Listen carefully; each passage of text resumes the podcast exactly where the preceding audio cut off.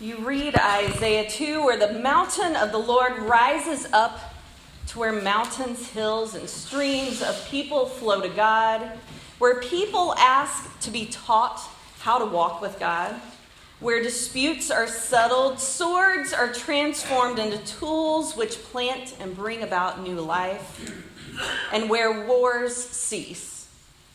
Isaiah is a place of light. It reminds me of some of our favorite Christmas movies where, regardless of what has happened in the first hour of the movie, everything always seems to work out perfectly. And regardless of which movie you choose to think about, that always happens. And to quote Steve Martin, all the children of the world join hands and sing together in the spirit of harmony and peace. Oh, Isaiah, you were a writer ahead of your time. This would make a great movie or a sketch today. But this world in which we're living isn't a fairy tale. There are no guarantees for a Hollywood ending or for our kids across borders to join together as one. For some people, this will be their first Christmas since a loved one died. Whether it's their child, their spouse, a parent, a grandparent, a close friend, or neighbor. Some will experience Christmas alone for the first time, whether due to divorce, shared custody of children, or your children are now married and you're having to share time with others.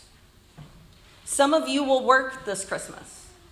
Others of you will be missed, will miss loved ones as they are working or as they're deployed.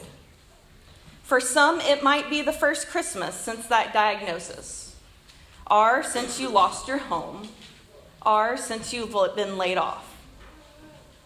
Yes, Christmas can be a wonderful time, filled with great memories, where all is good and they're happy endings. But it can also be a very painful time filled with tears of loneliness fear, and abandonment. During the season, we're bombarded with commercials and magazines and even Facebook ads showing us everything we need to fix whatever is ailing us. Sale ads arrive in our mailboxes at home, and sometimes we buy into it.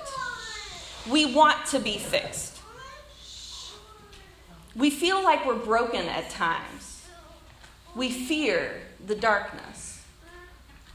We forget that Advent is hope to a world needing light. That Advent is the promise of new hopes for a brighter future. Isaiah's message is one for everyone, across all ages. Those hundreds of years before Christ was ever born, and those of us thousands of years later after his passing. This message is the same. There's hope for tomorrow. There's hope for this afternoon. There's hope in this new year. There is hope. In hard times, we want instruction. We want guidance when we don't know what to do. And we need God to teach us. In times of trouble, we want to know that there is hope, that the future will be different, that it won't just be a repeat of past events. In times of hardship, we want to be reminded that we cannot only hope for a better future, but we can start today taking action to make it a better tomorrow. In times of darkness, we need to remember that we are never alone. There is always light if we look for it.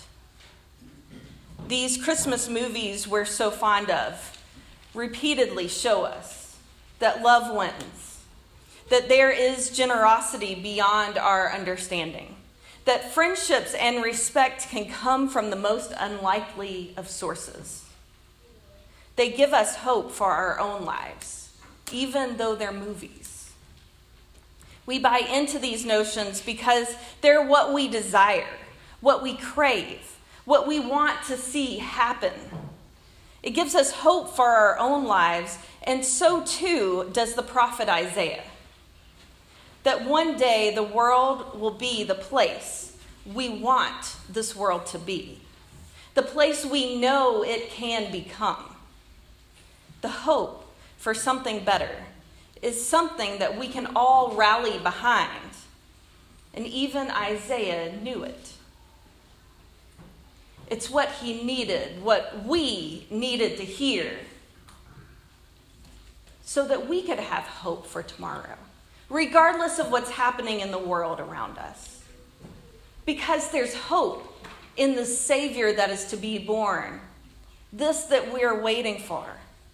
New hope brings us together, it makes us community. Our hope for the future shines light into this world. And we know that where there is light, there can never be darkness. Yet, through all this reality that this world gives us and which we live in, in which we experience in our own lives, Isaiah is right where we want to be, as unrealistic in Hollywood as it seems. We want to envision a future where God's temple is higher than the mountains, where hills and streams flow toward God, where people want to live like Christ, where there's resolution, where energy is focused on food, justice, and new life, where there is peace on earth and light that shines for all to walk in. We want the world to be that peaceful, wholesome place that Isaiah brings to us. Yet I have a question for you. Is it easier for you to believe in the spirit of Christmas, in this season of Christmas, in good of people, than it is to believe in the words of Isaiah? Is it easier for you to enjoy this season of anticipation and gifts, both giving and receiving, than it is to believe that a day will come when people will stop fighting? A day will come when people yearn more for God than they do for themselves. Can you believe that? I know you want to. I want to. Dream with me. Dream with Isaiah. Believe with us. Stand in the light of Advent as we look toward a future full of hope and new promises in the birth of our Savior. Sometimes we need a little Isaiah in our life, especially during difficult times and seasons that bring both good memories as well as sadness. We want that kind of hope for our future, one that unifies and builds community, where we are excited for tomorrow and where there's always an invitation to come. Let us walk in the light of the Lord together. Amen.